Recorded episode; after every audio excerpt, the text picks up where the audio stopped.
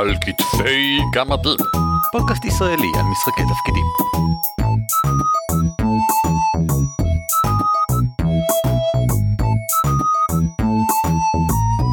שלום, וברוכים הבאים לפרק 163 של על כתפי גמדים, פודקאסט ישראלי העוסק במשחקי תפקידים. שמי הוא ערן אבירם. נעים מאוד, אני אורי ליפשיץ. והפעם, אה, אורי, אה, אני לא שומע אותך, קטוע, אה, קשיים בתקשורת, בדיחה בדיחה, מצחיק מאוד. הפעם נדבר על קשיים בתקשורת. ספציפית לא בין שחקנים ובתוך החבורה כי זה נושא מדהים ואדיר ואני חושב שאנחנו פשוט מדברים עליו כל הזמן באופן כללי אלא בתוך העולם עם דוושים על הקושי לתקשר עם דוושים בין דוושים לבין דמויות ולמה זה נושא שראוי בכלל לפרק אורי? טוב קודם כל כי אני אוהב אותו. כן. אני חושב שבעיות תקשורת זה אחד מהגולדן בירדס, זה אחד מהדברים שהם בעייתיים, אבל שאתה יכול להשתמש בו כדי ליצור כל כך הרבה דברים יפייפיים. אני משחק משחקי תפקידים המון שנים, הרבה מעל 20 שנה, הרבה מעל 25 שנה. הרבה, לא משנה. עכשיו, העניין הוא שהרבה פעמים הדמויות שלנו פוגשות דברים שהם לא אנושיים. ויש הרבה בעיות תקשורת. הברור מביניהם זה מחסום שפה. היותר מוזר ביניהם זה, אנחנו מדברים על טלפתיה, אנחנו מדברים על יצורים שלא מתקשרים באותו עולם כמונו, אנחנו מדברים על כל מיני דברים שלא חושבים באופן אנושי. ואני לאורך השנים גיליתי שאני מאוד מאוד נהנה לשחק על הפערים האלה. כי זה אחד מהדברים שזה מחייב, זה מחייב את השחקנים לפתח שפה ייחודית, לפתח איזושהי דרך תקשורת עם היצורים הללו, וזה מוביל לדברים מדהימים. הרבה פעמים אה, מתגברים על הבדלי שפות עם לחש או משהו שאומר אוקיי עכשיו אתה מבין את השפה ואפשר פשוט להמשיך ואז באיזשהו מקום מה היה הטעם בזה בכלל בכך שמדברים בשפה אחרת מה זה משנה חוץ מאשר קצת בשביל world building כדי לתת תחושה מצומצמת מאוד של זרות. עכשיו לפעמים זה בסדר גמור, אין בעיה עם זה, אבל לפעמים זה נושא שתרצו, כמו שאורי מאוד אוהב, להפוך למרכזי בסיפור. ואורי עכשיו ייתן כמה דוגמאות גם למקומות שבהם זה מרכזי אה, כמאפיין של דוושים, שהופך דבש, חלק מהקטע של דבש זה הקושי לתקשר איתו, גם במקומות שבהם זה הופך להיות חלק, מ, או אפילו עיקרו של session שלם שעוסק בנושא הזה, אה, ואלה הן הצעות שאולי תרצו להשתמש בהן או לפחות לחשוב עליהן. לא רק מה נאמר ועם מי נאמר, אלא גם עצם צורת האמירה יכול להיות נושא שאולי תרצו להקדיש לו זמן במהלך אחד המשחקים שלכם. בהחלט. בוא נתחיל עם ניואנסים, עם דברים שהם פשוט מאפיינים של דמויות. עכשיו, הדוגמה הראשונה שעלתה לי לראש, יש כל מיני דמויות שהן סוג של hive mind, אה, מחשב שמכיל הרבה AIs בתוכו, כמו Legion מ Mass Effect, או hive mind אמיתיים, מלכת הדבורים הענק, דברים כאלה. דמויות שמראש מדברות ברבים ומתייחסים לכל אחד אחר כרבים. עכשיו, אתה יכול לטעון שזה רק חיתוך דיבור, אבל אני טוען שמעבר לכך זה יוצר קושי תקשורתי אמיתי. וזה נורא מעניין, ויותר מעניין, וזה משהו שלדעתי הרבה פעמים מחליקים, אוקיי, אתם פוגשים את אה, מלכת הדבורים, היא אומרת, uh, אנחנו נשמח לעזור לכולכם, uh, גם לכם וגם לכם וגם לכם, כשהיא מצביעה על כמה דמויות שונות. שזה נחמד, זה יהיה איזה יופי, בגלל שהיא מלכת הדברים, היא רואה הכל ברבים, איזה יופי. זה נהיה יותר מעניין כשהדמויות מנסות לדבר איתה. והדמויות למשל אומרות, את יכולה לעזור לנו, וזהו, השיחה לא ברורה יותר. את זה לא מילה, את זה עלבון אולי. אה, דברים כאלה. וזה מחייב את השחקנים פתאום לחשוב ברמה יותר גבוהה, לחשוב, אוקיי, איך אני מתרגם את המשפט הזה לדבורית בעצם. עכשיו יכול להיות למשל מצב שבו אחת מהדבורים הפועלות היא אמ, אני לא יודע למה אנחנו דבקים לדבורים אחד מהיצורים ה, ה, ש, טוב שכמו דבורה פועלת בסדר אוקיי אמ, הם, הוא מספיק תבוני מספיק אישי מספיק פרטי שהוא דבש בפני עצמו והדמויות דיברו איתו והתעסקו איתו וכן הלאה והן רוצות להתייחס אליו או הן רוצות אה, למשל לדבר עם המלכה ולהגיד אה, אנחנו רוצים ש, ש, שהוא ילווה אותנו אנחנו רוצים שהוא יצטרף לנו אנחנו רוצים כל דברים כאלה. ופה יש בעיה אמיתית של תקשורת כי במלכה בעולם המונחים שלה אין דבר כזה. לא, הדבר הזה הוא, הוא לא חלק נפרד ממנה, הוא אחד היצורים שמהווה אותה, ולכן יהיה פה בעיה אמיתית, זה לא ככה אה, את, אתם, איך מדברים איתה על חלק מסוים. זה כמו uh, ללכת לבנק ולהגיד להם שכן, אתם רוצים לפרוט את ה-50 שקל הזה לשתי שטרות של 20 ושתי מטבעות של 5, אבל אתם רוצים מטבע ספציפי. אין, אין לנו את האופציה להגיד את זה. נכון. זה, זה, זה מטבע, הוא אינטרצ'יינג'בל עם כל מטבע אחר. יש ב, בעולם התוכנה uh, מונח לזה, לזה ש, שדברים הם אינטרצ'יינג'בל. אין, אין הבדל בין מטבע אחד של 5 שקל למטבע אחר של 5 שקל, יש להם ערך דומה מכל בחינה. וכשמשחקים על זה, זה פתאום נהיה מעניין. עכשיו, היו לי לפני המון המון המון המון שנים, באחד מהקמפיינים הראשונים שהרצתי אי פעם, הייתה לי דמות, זה היה הרבה לפני שפוקימון הגיעו לארץ, דמות קטנה, קראו לה פאקה. היא הייתה אה, מעין אה, זוטון מטר וחצי כחול עם מעדר, שפשוט הסתובב עם הדמויות, הוא היה, הם אימצו אותו, הוא היה מין מדריך חייתי כזה, הוא ידע להגיד רק פאקה, והוא היה מוביל אותם ב... אה, התת-קרקעיים במערות החשוכות של ממלכה כלשהי. אני אזכיר שוב, כל מה שהוא ידע להגיד היה פקה, וזהו. והם ניהלו שיחות מאוד ארוכות איתו, קודם כל כי הם ניסו לחקור אותו לגבי איזה מלכודות, איזה בעיות, איזה דברים יש מקדימה. וזה היה נהדר, כי הם דיברו איתו והוא הבין אותם, הוא מבין, הוא פשוט לא יכול להשמיע שום צליל אחר חוץ מפקה. והשיחות היו מאוד מעניינות, בעיקר הניסיונות להבין למה הוא מתכוון. כשהוא מנסה להזהיר אותם ממשהו, כשהוא מנסה לתת להם עוד מידע על המפלצת הבאה שיש. אז הוא עושה הבעות פנים ועושה פקה, פקה, פקה, רגע, רגע. פקה, פקה, פקה. זה לא הוא עושה אותם, זה אתה עושה אותם כמנחה. נכון. ואני חושב נכון. שזה גם משהו ממש מעניין כאן, כי מנחה שרוצה למשל לשפר אולי את הצד הזה ב acting שלו, להדגיש יותר, ללמוד איך להדגיש יותר אה, הבעות פנים וטון ודברים כאלה, שיגלם דמות כזאתי, והוא ימצא את עצמו נאלץ לעשות את הדברים האלה כדי להעביר מידע. בתור מישהו שכבר המון שנים אה, עוסק ומלמד באימפרוב, אני יכול להגיד לך שברגע שאתה גורם לאנשים שהם לא יוכלו לדבר, הם משח... המשחק שלהם עולה ב-12 דרגות למעלה. יש תרגיל אימפרוב מדהים. אין ברירה. שאתה, אין כן, ברירה. אתה לוקח שני שחקנים, ובמקום להגיד מילים, הם רק אומרים מספרים, הם סופרים אותם ברצף. אז הראשון למשל ייכנס ופתאום יגיד, 1, 2, 3. והצד השני יגיד, "אה, אה, אה, ארבע, חמש? שש, שבע, שמונה, תשע. וב-23 מסיימים את הסצנה. עכשיו, זה מדהים, כי אתה לא חושב על מה שאתה אומר, וכל כך הרבה מהמוח שלך פתאום מתפנה למשחק, לתנועות, כי- ו- ולזה שאתה צריך להבהיר למה אתה מתכוון. אתה עכשיו כועס, אתה עכשיו רגוע, אתה מאוהב, אתה עצוב, אתה מעוניין. אז המון משמעות נשפכת לכל דבר שאתה עושה. כי אתה לא צריך לחשוב על מילים. אז זה בעצם מה שבדיעבד עשיתי לפני הרבה שנים, לפני שהכרתי את זה. אני נורא אוהב אה, דמויות שלא יכולות להגיד יותר ממילה אחת. אני חושב שהמון סרטים, כמו פוקימון, הראו לנו איך אפשר לעשות מזה המון. תכלס כן, נכון. כן, ו- וקסמים לא עוזרים במקרה הזה, כי זה לא שיש שפה. יש לו צליל אחד שיודע להשמיע. Hmm. אוקיי, אמ, משהו שעשיתי בקמפיין האחרון שאני מריץ כרגע, אה, Unrelated Incident, היה יצור, יצור מאוד לא אנושי, זה עכביש, עכבישת ענק שטובת חלומות, והיא מנסה לבקש עזרה מהדמויות. עכשיו, היא יכולה לתקשר רק בטלפתיה ורק בזמן חלום.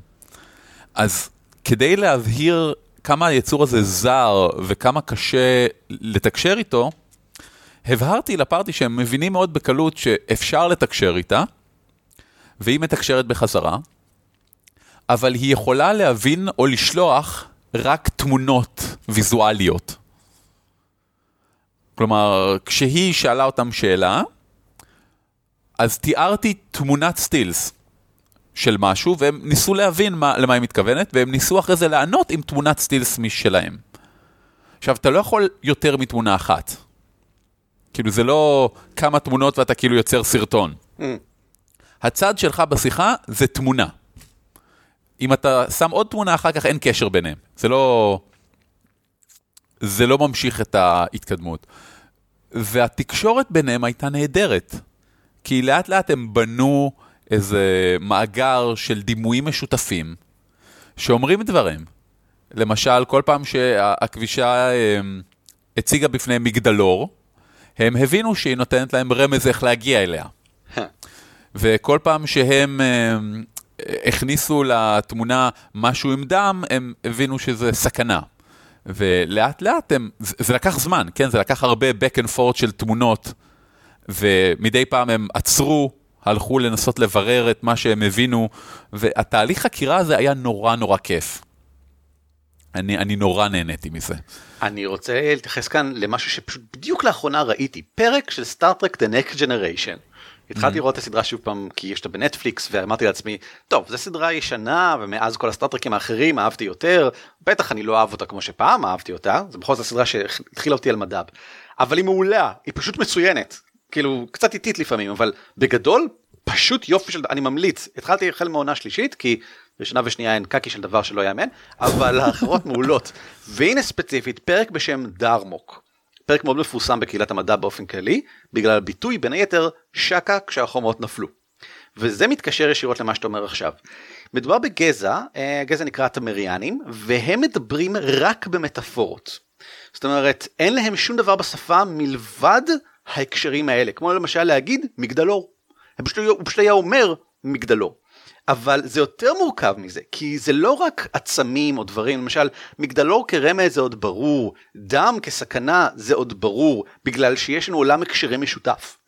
אה, שנינו יודעים שמגדלור זה מקום שמפיץ אור גבוה ואמור לכוון אותך. שנינו יודעים שדם רואים אותו רק כשנפצעת, אז זה מסוכן. אבל לתמריאנים, mm-hmm. המטאפורות שבהן השתמשו היו מבוססות על עולם הסיפורים והאגדות שלהם. אז לאף אחד אחר אין שמץ של מושג על מה הם מדברים. למשל, שקה כשהחומות נפלו מתייחס לכישלון, כי זה על גיבור מסוים, או עיר מסוימת, אני לא יודע, בשם שקה, והחומות שלה נפלו באיזושהי נקודה בסיפור, וזה היה כישלון מאוד גדול. באיזשהו mm. סיפור שאנחנו לא מכירים, אבל התמריאנים כן. אז התמריאנים מדברים מלא, על כל הדברים שלהם זה פרופר נאונס, כל הדברים שהם אומרים הם כאלה מין ימוק עם ידיו פרוסות, שזה אומר בעיקרון לתת או לקחת, ימוק עם ידיו סגורות, כל מיני דברים שכאלה, ואתה, כדי להבין את זה, ממש לא מספיק להחליף תמונות, צריך להחליף עולמות תוכן. אתה צריך... כי הם מדברים רק באלגוריות בעצם. לגמרי, כן, לא מטאפורות, צודק, אלגוריות. וזה אומר שאתה צריך לקרוא את כל האגדות שלהם כדי לדעת איך לדבר איתם בכלל. או, וזה מה שהיה מגניב בפרק, ללמוד תוך כדי התנסות. וזה, זה, אני חושב שזה יותר קשה מעניין המטאפורה, כי במטאפורה, כמו שאתה אמרת מקודם, כולנו יודעים בגדול מה זה ה lighthouse הזה, מה זה המגדלור. באלגוריה אנחנו פשוט לא יודעים מה הרקע, חייבים, ובכן אנחנו צריכים לבנות את האגדה, את האגדות, מתוך הדברים שאנחנו עוברים ביחד. וזה אחד הדברים המבריקים בפרק, הקפטן של הטמריאנים, בגלל שהוא יודע את זה, הם לא טיפשים. לוקח את פיקארד כדי לעבור איתו חוויה משותפת. כדי... 아, כדי ליצור בדיוק. בסיס של אלגוריות שהם יוכלו להתייחס אליהם. בדיוק. כדי שאפשר יהיה משהו להתבסס עליו. ופיקארד מבין מזה בסופו של דבר, וזה בחיי היה פרק מרגש. הוא, הוא זכור כפרק מרגש ואני קצת בכיתי בסוף זה לא קורה לי הרבה מאוד בטח לא בפרקים של נקסט ג'נריישן תראו אותו אם אתם יכולים זה אדיר פרק נקרא דרמוק אני אתן קישורים בהערות. פוף, זה ממש נהדר. אגב, למי שעכשיו יושב בבית וחושב איך לעזאזל עושים דבר כזה, אה, אפשר לרמות. יש הרבה דרכים אה, לרמות, אפשר פשוט לקחת אה, עולם דימויים קיים, למשל אגדות נורדיות, למשל אגדות מצריות, למשל התנ"ך, וואטאבר שאתם כבר מכירים, ופשוט לדבר בהקשרים אליהם. מתישהו השחקנים יבינו. או המנחים אם אתם שחקן, אבל עדיין זה לא קשה כמו שזה נשמע. זה סך הכל לבחור עולם תוכן וכל הזמן להתייחס אליו. אני רוצה ללכת צעד קדימה ולתאר משהו קצת יותר כללי ואז משהו פרטני מאוד שעשיתי בסשן האחרון שהרצתי. אחד מהדברים שלאחרונה אני מכניס יותר ויותר במשחקים זה אס.אם.אסים והודעות. כי הטכנולוגיה קיימת, כי יש, יש לי שחקנים ליד השולחן, לכולם יש פלאפונים, לכולם יש וואטסאפ. זה נחמד. אני די בטוח שעשינו פרק שעסק בסמארטפונים. נכון. אני אתן קישור, אני אתן קישור בהערות. אתה בסדר אתה. עכשיו, לפעמים, נניח במשחקי פאת'פיינדר, אז זה נחמד מאוד לשלוח למנחה שלך איזו הודעה כזאת, אה, אני מטיל עליו היעלמות, או דברים כאלה שאנשים לא יודעים, כי אתה רוצה לשמור, זה, זה תחליף לפתקים שפעם היית מעביר למנחה. אבל בסשן האחרון, קרה משהו נורא מעניין. אחת הדמויות, יש לה שפן קסום, והיא רצתה לברר משהו, השפן לא ידע, אבל השפן אמר, יש לי חבר. ת, תתעלמו, הכל הגיוני בתוך הקונטקסט של המשחק, תתעלמו מהדברים המגוחכים. אז uh, היא שאלה את השפן הקסום, השפן הקסום אמר, שקוראים לו ג'וני, אמר, תשמע, אני לא יודע, אני לא יודע, לא מבין בדברים האלה. זה מוזר לי, אבל תשמעי, יש לי חבר שבלול מאוד חכם, אני אלך לשאול אותו. יופי. אוקיי. השפן הולך. עכשיו, בנוסף לשפן, יש לה גם אה, אה, עוד, אה, אני לא יודע אפילו איך להגדיר את זה. אה, יש לה צמח חמניה קסום, יצור קיץ בצורת חמניה, כן. אני מבין שזאת ממש אמ, השחקנית שמאחוריך. ממש השחקנית מאחוריי, כן. היא, היא לוחשת דברים. כן. עכשיו, ה- אז אה, הם מתקשרים, השפן הלך, וזו פעם ראשונה שהשפן הולך ממנה, יש הרבה לחץ, לא ברור מה קורה, אה, ומתישהו שומעת מאחוריה בתיק אה, רשרושים, מסתובבת, ורואה את סני, החמניה שלה, אה, מחזיק פלאפון קטנטן. ואז היא בהלם קצת, ואז היא שואלת אותו מה זה, והוא אומר, אה, זה פלאפון, אה, ג'וני, הש- השפן, אה, מתקשר, אה, מודיע, ש... מודיע דברים. עכשיו, הסברתי להם כמובן שזה לא באמת ליטרלי פלאפון קטן, כי אלה יצורים קסומים, זה מניפסטציה של תקשורת ביניהם. Mm.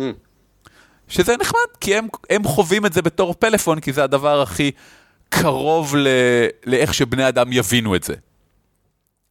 אז היא כמובן רוצה לדעת מה ג'וני הארנב גילה. אז סני, היצור הקיץ בצורת חמניה, נותן לה את הפלאפון הקטן, וכשהיא מסתכלת, היא רואה שזה רק אימוג'י. כי הוא לא יודע לכתוב, כי הוא שפן. כן, אוקיי. כמובן, זה, זה הגיוני. היינו צריכים לראות את זה בה, כן. הייתם צריכים לראות את זה בה. עכשיו, מה שנהדר הוא שבאותו רגע אני שולח הודעת וואטסאפ עם האמוג'י לשחקנית. ואז כולם מסתכלים ומנסים להבין מה זה אומר בעצם. Hmm. לאחר מכן הם, אתה יודע, מגיעים לאיזושהי מסקנה, שולחים בחזרה תשובה רק באמוג'י, כי אחרת הוא לא מבין. אז הוא למשל אה, שלח הודעה של אה, שבלול משקפיים, אה, ארנב חץ חד קרן, שזה, הרעיון מאחורי זה היה, הלכתי לשבלול החכם, משקפיים זה כמובן חכם, ולאחר מכן הלכתי לדבר עם החד קרן. עכשיו, הם לא ידעו כלום על חד קרן, חד קרן זה מוזר להם, אז הם שלחו לו כמובן חד קרן סימן שאלה, שזה הדבר הכי הגיוני לשלוח למישהו. כן. אה, הוא הבין מיד שהשאלה היא, למה הלכת לחד קרן? הוא עונה להם, כן. אז הוא רוצה להגיד להם שהחד קרן מאוד, יותר חכם מהשבלול, אולי הוא יודע משהו, אז הוא שולח להם חד קרן משקפיים משקפיים. אגב, הסיבה שהוא הלך זה לגלות איפה ילד מסוים שנחטף נמצא. אז הם שולחים אליו אה, אמוג'י של ילד סימן שאלה. ואז הוא כמובן צריך אה, לענות להם איכשהו, שאולי החד קרן יודע איפה הילד, ואז הוא שולח להם שהוא יפ... יפגוש אותם, ואיפה לפגוש אותם, אז הוא שולח להם אימוג'י של כנסייה, ואז הם נפגשים בכנסייה בעיר. עכשיו, כל זה היה נחמד מאוד, בעיקר כי התקשורת לא תמיד הייתה ברורה למה הוא מתכוון, אבל זה עודד מאוד את השחקנים גם לפתח רעיונות. וחלק מהרעיונות האלה, כמובן דברים שלקחתי, הם אמרו חד קרן, רגע, לעיר יש, יש חד קרן בעיר? יכול להיות שהוא הלך למקום אחר, וחלק מהרעיונות האלה מיד כמובן שילבתי לסיפור, הדברים שנשמעו יותר הגיוניים ונראו הגיוניים לשחקנים.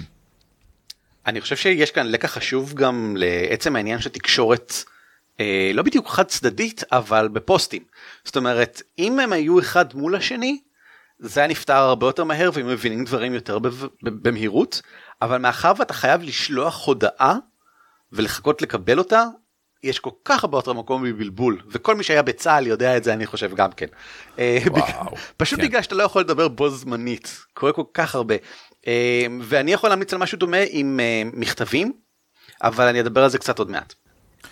כן, אני רק רוצה להגיד שעשינו ניסוי קטן והקלטנו את הפרק הזה, את הסשן הזה, וגם טרחתי וערכתי אותו ביוטיוב עם הצילומי מסך של האמוג'ים. בסדר גמור. ככה שאפשר ממש לראות בלייב איך זה עובד, למרות שזה היה קצת מפוזר לאורך הפרק, אז, אה, אז קצת קשה לעקוב אחרי זה במקום בכמה שניות של הודעות, זה קורה משהו, ואז כמובן קרב עם זומבים, ואז אחר כמובן. כך קורה משהו אחר, ואתה יודע, כמו תמיד עם אס.אם.אסים ויצורי קיץ. כמובן, כמובן.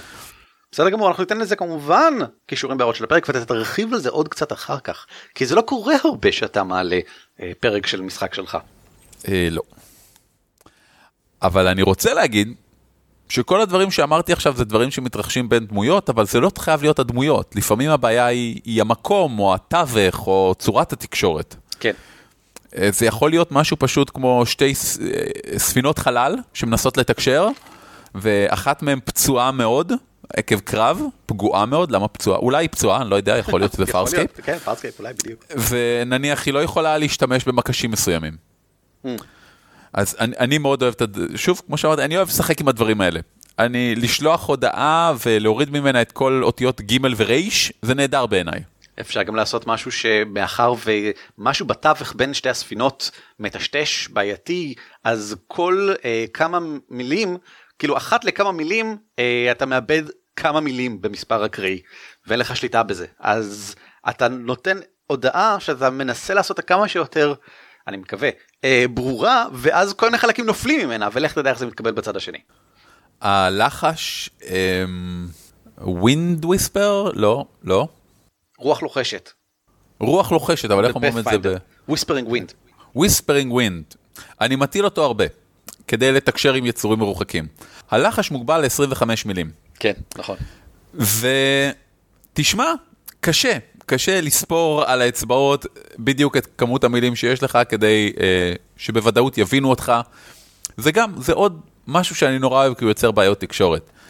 עכשיו, באחד מהקמפיינים הראשונים שהרצתי, זה אותו קמפיין עם אה, פאקה, היה עמק מקולל, עמק הבלבול. אה, באנגלית קראנו לו The Chasm of Communication Errors. אוקיי. וזה מאוד פשוט, כל אחד מהשחקנים קיבל פתק שכתוב עליו, לפני כל פעם שאתה מתחיל נושא שיחה חדש, גלגל קובייה ותפעל לפי ההוראות הבאות.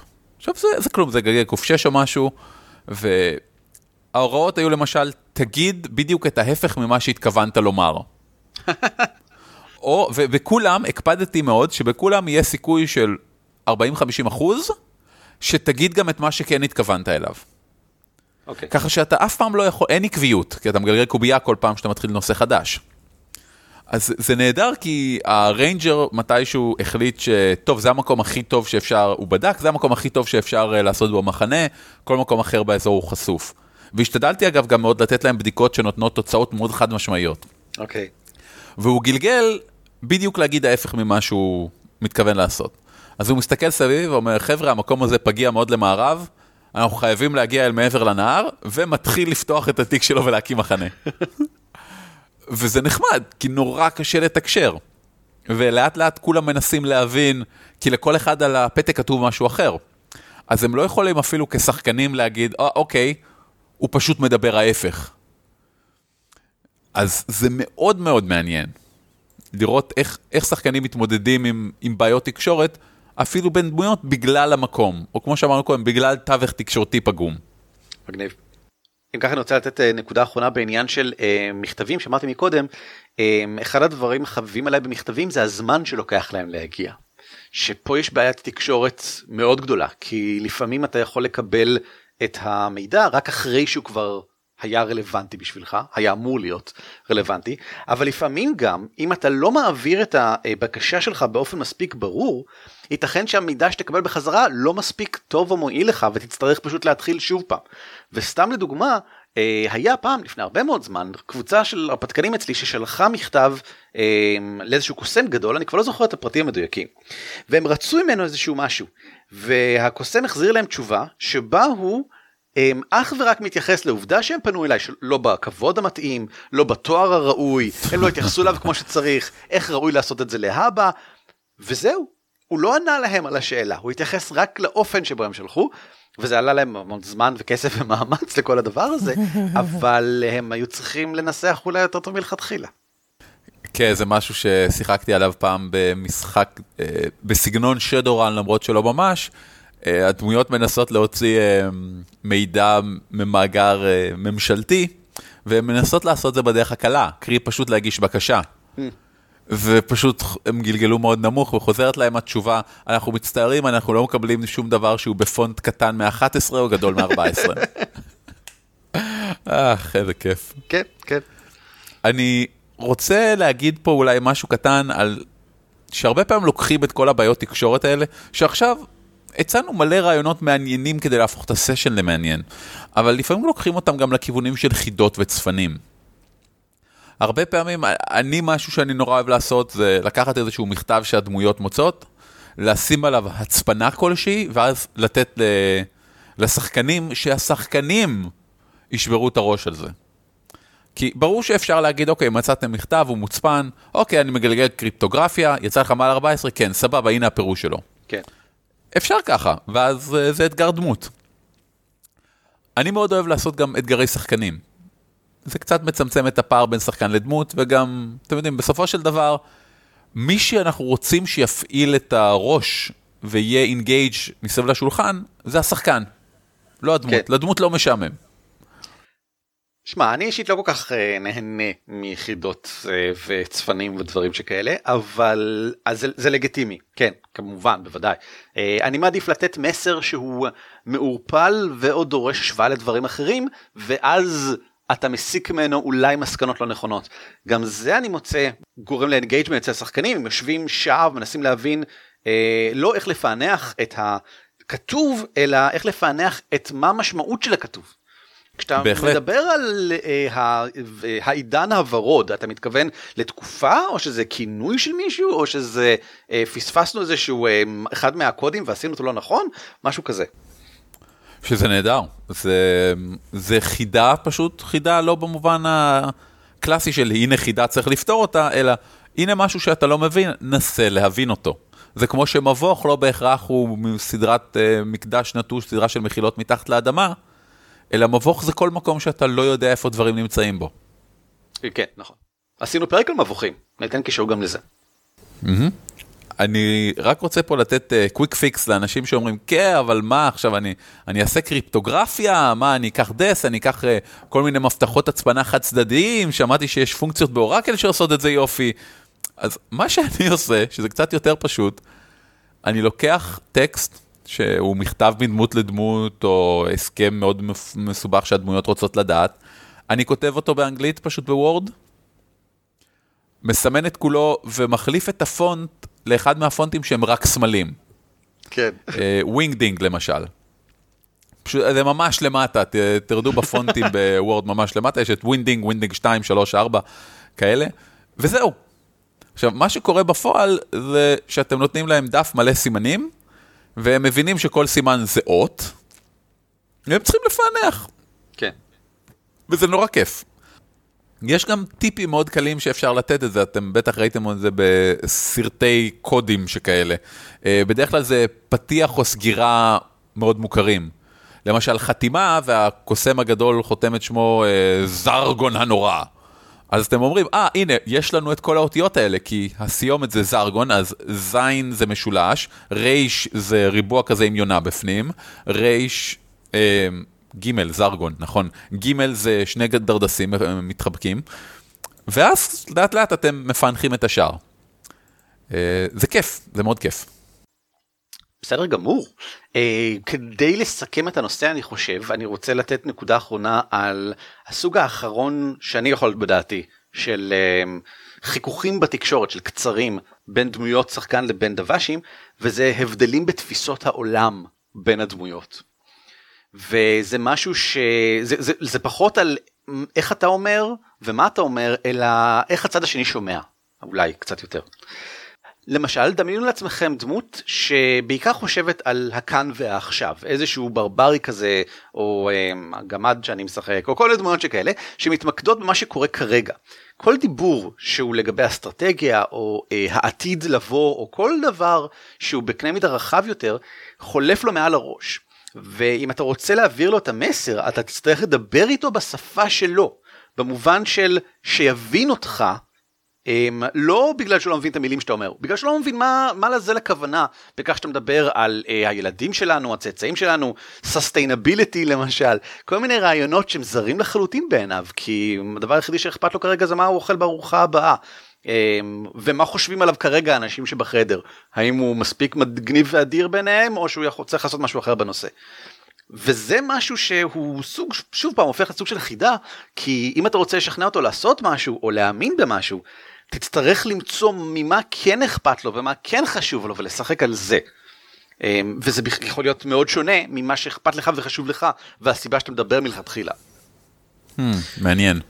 אמ, ישנם גם למשל פשוט אפשרות שהצד השני לא מבין אותך בגלל שזה פשוט הוא מגיע מרקע מאוד עני מאוד פשטני אמ, אין לו בראש תפיסה של אה, למשל מודרנה או אה, בכלל אמ, איזושהי הבנה סוציולוגית חברתית פילוסופית שיש לכולכם מאזינים שלי לכולכם יש הבנות מסוימות שאין להמון אנשים אחרים. ובמיוחד אם מדובר באנשים מעידן שבו עצם הרעיון של קריאה וכתיבה הוא די נדיר. בוודאי שהרעיון של שיפור עצמי, שינוי מעמד, כל מיני דברים כאלה שאנחנו רואים אותם כחלק אינטגרלי מהחברה שלנו, הם פשוט חולפים מעל הראש לגמרי לאנשים מסוימים. אה, ותארו לעצמכם אדם מאוד בור, מאוד פשוט, מאוד אה, עמך. איך אתה מצליח להסביר לו חשיבות של למשל לא יודע מה, אמ, המשך השושלת המלוכנית. אתה תאלץ כנראה ללכת לדברים כמו האלים אמרו שזה מאוד חשוב.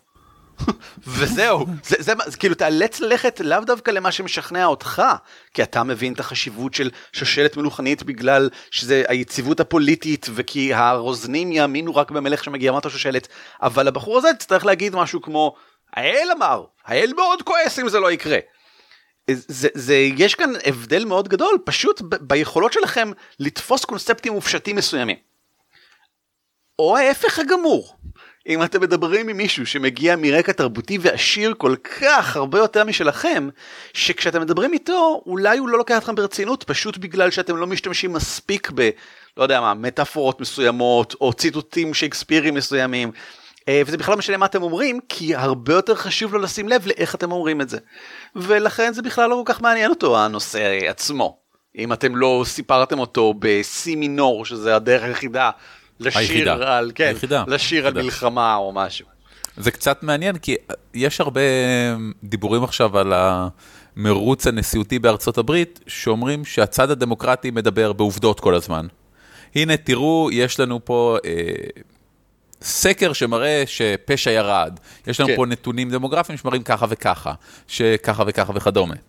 בעוד שהצד הרפובליקני של טראמפ מדבר כל הזמן ברגשות וכו', והם פשוט לא מקשיבים אחד לשני כי הם לא מקבלים את הטענות האלה. הטענה היא שגם... כן. כן, גם אם יש לך סטטיסטיקות שמראות שיש הרבה פחות פשע עכשיו מלפני חמש שנים, אם מישהו לא מרגיש בטוח זה חסר משמעות. כן. Yeah. זה הכל נכון זה, זה, זה, זה נושא מאוד מורכב בקיצור זאת הנקודה. אם כבר בוא נמשיך לעוד איזשהו עניין מישהו שמבהיר את דבריו בעיקר באמצעות שפת גוף. זה דומה לפאקה שלך אבל זה לא בדיוק אותו דבר. אני למשל מכיר מישהו יש לי מישהו שמדבר איתו בפייסבוק שקשה לי להבין אותו אבל כשאנחנו נפגשים ברור לחלוטין כל מה שהוא אומר. בגלל mm. שכשאנחנו מדברים בפייסבוק הוא נאלץ לדבר רק בטקסט והוא רגיל להבהיר כל כך הרבה עם האופן שבו הוא מסתכל עם איך הוא מזיז את הראש זה לא הוא לא מבין את זה הוא בעצמו לא תופס את החשיבות של זה בעיניו אה, של שפת הגוף אבל עובדה זה פשוט המצב. אז באותו אופן ייתכן שיהיו דמויות שלוקחות הרבה יותר ברצינות נושאים של שפת גוף. ואם אתה בא ומדבר ומדבר ומדבר ומדבר ומדבר ומדבר אז הוא רק שומע משהו מונוטוני שחוזר על עצמו אבל הוא לא, הוא לא קלט ממך שום דבר. הוא לא קלט ממך רצינות אה, שאכפת לך. כל מיני דברים שנדרשים בעיניו ונובעים אך ורק, שוב פעם, לא ממה שאתה אומר, אלא מאיך שאתה זז תוך כדי שאתה אומר את זה. אם אתה לא באמת עושה ככה עם האגרופים תוך כדי הדיבור, איזה שהן תנועות, אם אתה לא שולף את החרב כדי להניף את, את, את המסר שלך תוך כדי, אם אתה לא עומד על השולחן, אז איך יכול להיות שאתה רציני? אז אתה סתם מדבר, הוא בכלל לא מקשיב, הוא לא, הוא לא מתרכז בך באותו רגע אפילו, מרוב כמה שהדבר הזה לא רלוונטי מבחינתו. אמ, בהסתכלות אחרת, מישהו ששוקל את הכל מתוך אידיאל מסוים. וזה הדבר הכי נפוץ בעולם שלנו, אז בוודאי שזה יהיה נפוץ גם בעולמות פנטזיה.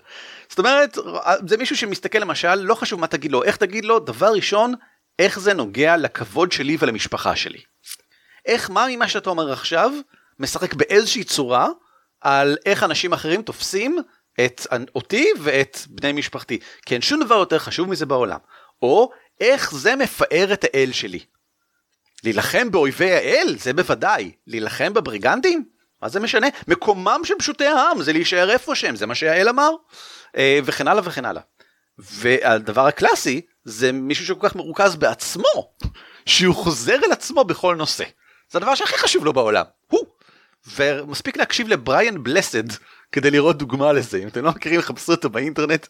אה, האיש וכמובן שניתן לינק. בוודאי. אה, לא משנה על מה אתה מדבר, לא משנה איך סיימת את המשפט, הוא ימשיך את זה בלדבר על עצמו, בלמצוא איך זה רלוונטי אליו. עכשיו יצוין שזה בדרך כלל אנשים שבאמת עשו הרבה מאוד, יש להם, יש להם על מה לדבר, אבל הנושא שלך עבד, הלך לאיבוד, בתוך האגו שלו.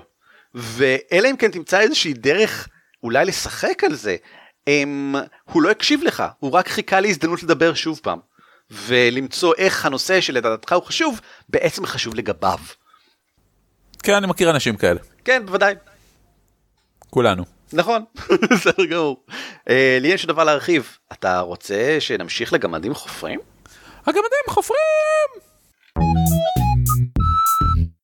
הגמדים חופרים זה קטע בהקלטה שלנו שבה אנחנו מדברים קצת על דברים שקרו לנו בחיינו האמיתיים, כי אנחנו חושבים שאולי זה מעניין אתכם קצת. אה, אורי, על מה יש לך לדבר? אה, קודם כל, כמו שהזכרנו קודם, אני פעם ראשונה הקלטתי את סשן שאני מריץ והעליתי אותו ליוטיוב. אני... זה נורא מצחיק, כי ב-Unrelated Incidents זה פעם ראשונה שאני עושה את זה, ובמשחק הפאת'פיינדר שלי, שאנחנו משחקים כבר שלוש וחצי שנים, אני חושב, אנחנו הקלטנו את כל הסשנים משלושת השנים האחרונות, ולא העליתי אחד עדיין. כן, זה נורא מוזר. Uh, כן, אבל אתה יודע, אנחנו, אנחנו מקפידים. איזה כיף. יש כרגע באתר שלנו שלוש הקלטות משחק, אני חושב, שבכולם אני משתתף, ואין אפילו אחת שבה אתה משתתף. כי זה אומר שמישהו פשוט צריך לערוך את זה ולהעלות את זה, ואין לי זמן, אין לי זמן לעשות את זה. לערוך זה לחלשים. אז מה שאתה אומר זה שעכשיו בהערות של הפרק הזה ממש אפשר למצוא קישור למשחק, זה, זה לא איזשהו פרק אה, התחלה או משהו כזה, נכון? זה אמצע המערכה. לא, זה ממש אמצע המערכה, אתם, אני, שוב, אני לא ממליץ לשמוע את זה. כי זה מתחיל באמצע, אתם תהיו נורא מבולבלים, אתם לא תבינו מה קורה, דברים מאוד מוזרים יקרו במהלך הפרק. אה, יש שם איזה 20 דקות שהבטריות נגמרו, עד ששמתי לב והחלפתי את הבטריות במכשיר ההקלטה שלי. אז כן, זה לא, זה לא פרק אידיאלי לשמוע, נגדיר את זה ככה. אני הקלטתי אותו בעיקר כדי לעשות פוסט מורטם לעצמי. גיליתי המון דברים שאני שמחתי שאני עושה, גיליתי הרבה דברים שאני לא שמחתי שאני עושה, ואני עובד על לשפר אותם, וזה נחמד. אני ממליץ באופן כללי, כל מי שעושה אומנות בימתית, תצלמו את עצמכם ותסתכלו אחר כך. מי שמנחה משחקי תפקידים או משחק, אפילו, כלומר אפילו, בשבילכם, תקליטו סשן, תשמעו כן, אותו. מסכים לגמרי. אבל לקראת אלה שרוצים להקשיב, בוא תיתן איזה מילה או שתיים. מי השחקנים שלך? ואולי מילה או שתיים גם על הדמויות. אני לא אגיד כלום על השחקנים שלי, השחקנים שלי אוסם ומדהימים ואני אוהב אותם והם כולם... השמות שלהם, שאנשים לא, ידעו במי לא, מדובר. אני לא רוצה שאף אחד ידע במי מדובר. אבל אני... כן, קל נורא לזהות את הקולות. מה שאני אבל אוהב בזה, כי אני רוצה שאנשים ייקחו את הדמויות, אני לא רוצה שאנשים ייקחו את השחקנים. זה, אני, אני חושב שזה קצת אה, מוות הסופר של בארת. לא, לא צר... מה? כן, אה, נסחפתי טיפה. חלף לי מעל הראש. אוקיי, אה, בארת היה מבקר ספרותי, הוא המציא את המונח ה-implied author, אה, הסופר המדומיין. אני מקווה שאני לא מתבלבל עכשיו בינו לבין מישהו אחר, כי אז דסי תרביץ לי. אבל הרעיון הוא שכשאתה קורא ספר, אתה חושב לעצמך בעצם, יש לך בראש איזשהו פרסונה של מי המחבר, וזה צובע את חוויית הקריאה שלך.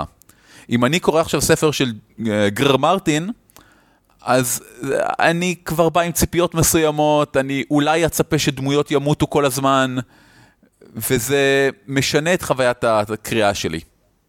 אני חושב שבאותו מובן, כשאתה מקשיב לסשן משחקי תפקידים ואתה יודע מי השחקנים, אם אתה מכיר אותם, זה, זה משפיע קצת על איך שאתה רואה את ה...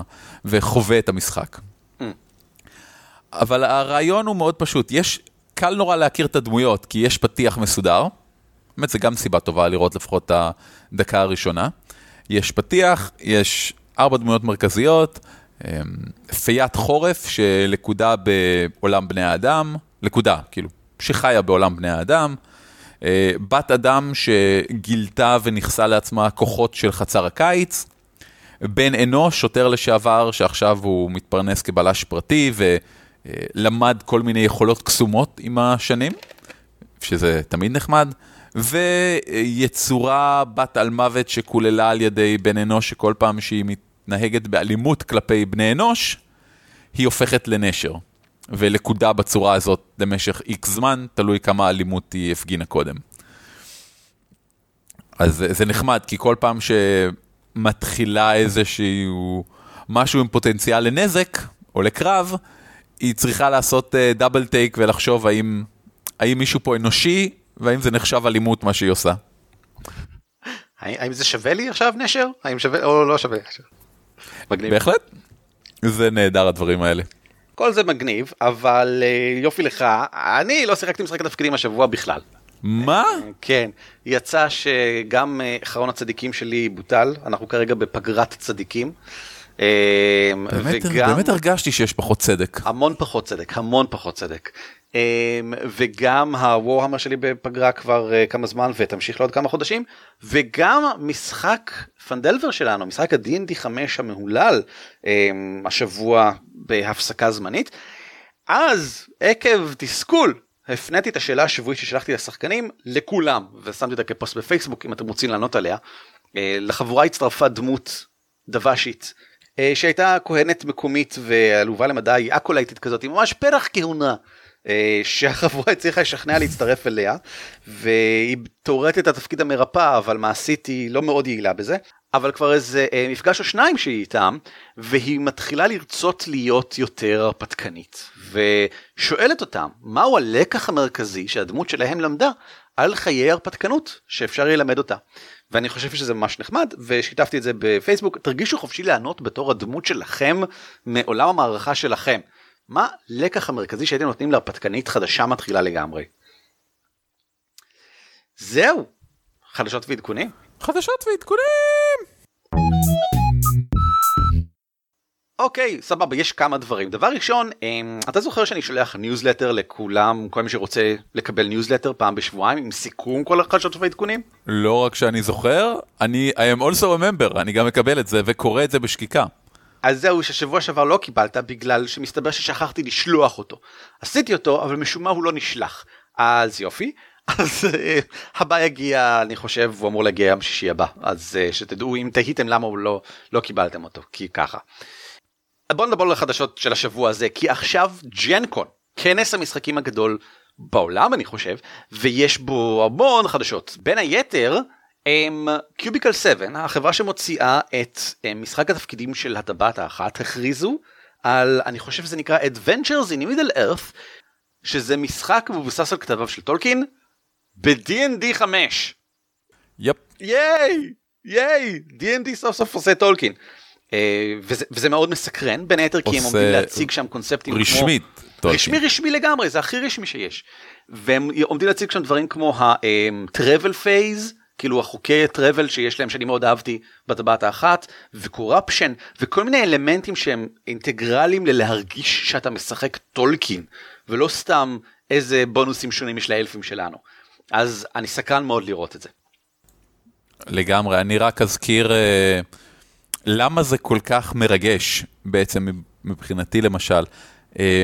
היה בזמנו ניסיון מאוד יפה לעשות משחק תפקידים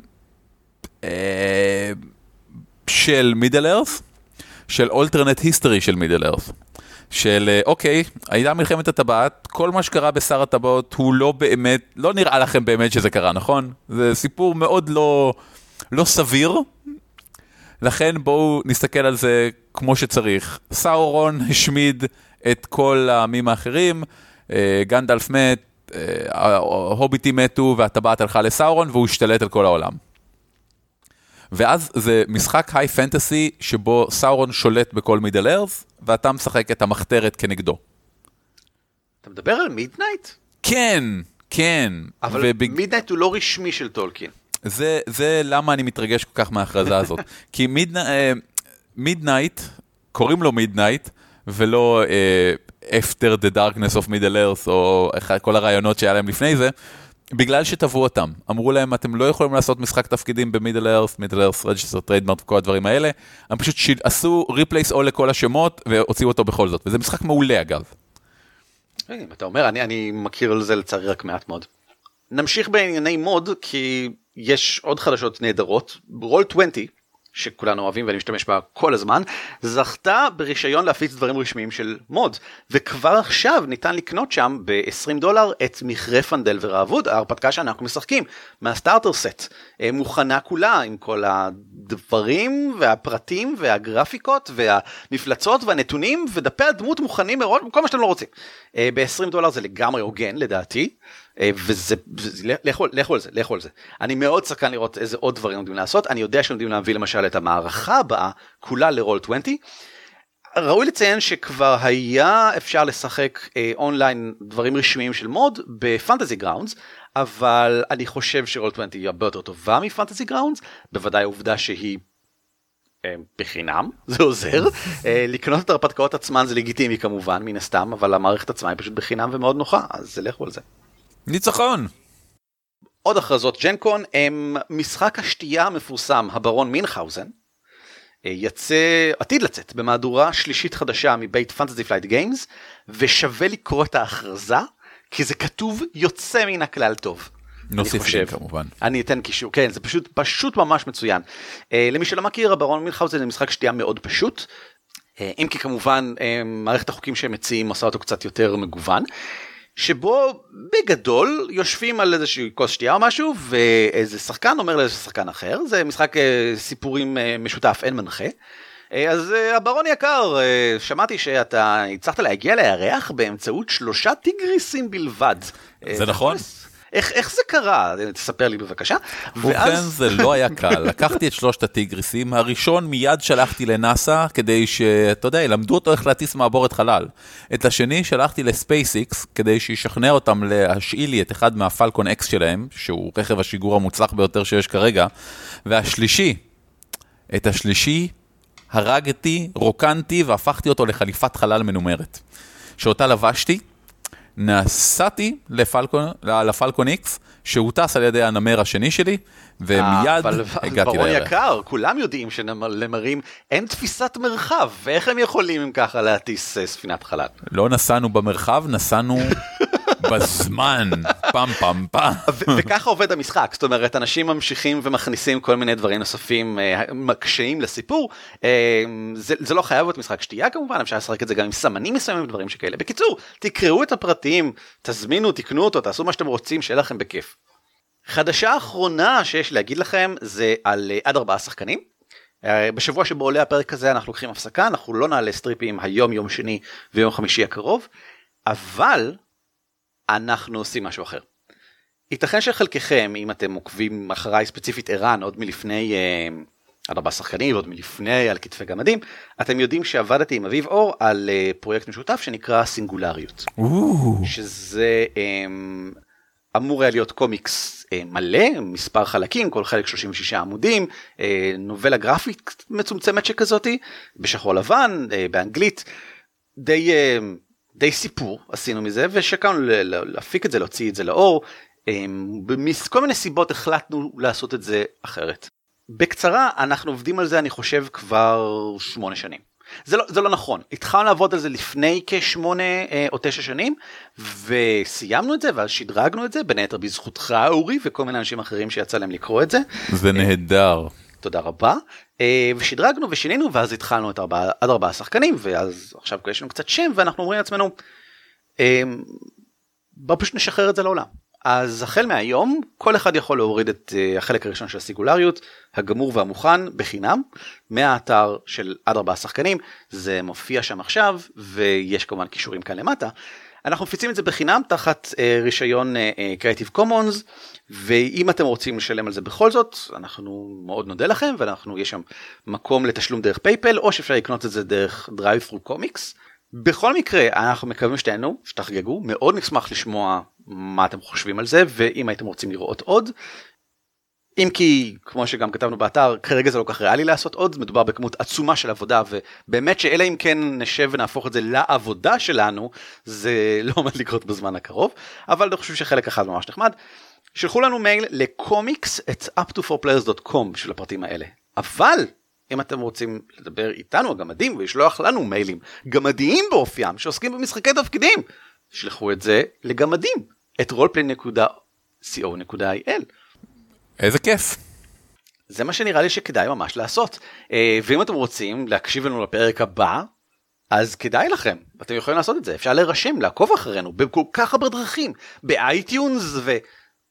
עוד דרכים. זאת אומרת, iTunes אני חושב זה השירות היחידי שבאמת מפיץ עצמאית, כל השאר פשוט, יש לנו RSS, פשוט תרשמו עם RSS, יש קישור ל-RSS באתר שלנו, זה ממש קל. אה, אם אפשר להמליץ לכם על Pocket Cast, אז נסו אותו, זה יופי של תוכנה לאנדרואיד להקשיב לפודקאסטים. זהו, תודה רבה אורי שהעלית את הנושא הזה ושדיברת על הנושא הזה. תודה רבה לך ערן שהקשבת להעלאת הנושא הזה, קיבלת אותה כאמת מוחלטת כמו רוב הדברים שאני אומר ושהמשכת עם כך. בסדר גמור. אה, חלף לי מעל הראש כמה שאמרת עכשיו, חשבתי רק על עצמי תוך כדי הדיבור.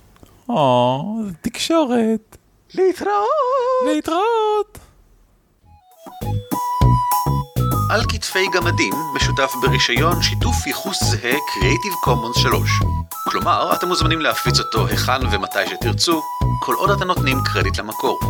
הצוות שלנו הוא ערן אבירם, אורי ליפשיץ ואביב מנוח, וניתן למצוא אותנו באתר שלנו ב-dwarves.org.il, בפייסבוק, בטוויטר או בגוגל פלוס, או לשלוח לנו מייל לגמדים את roleplay.co.il.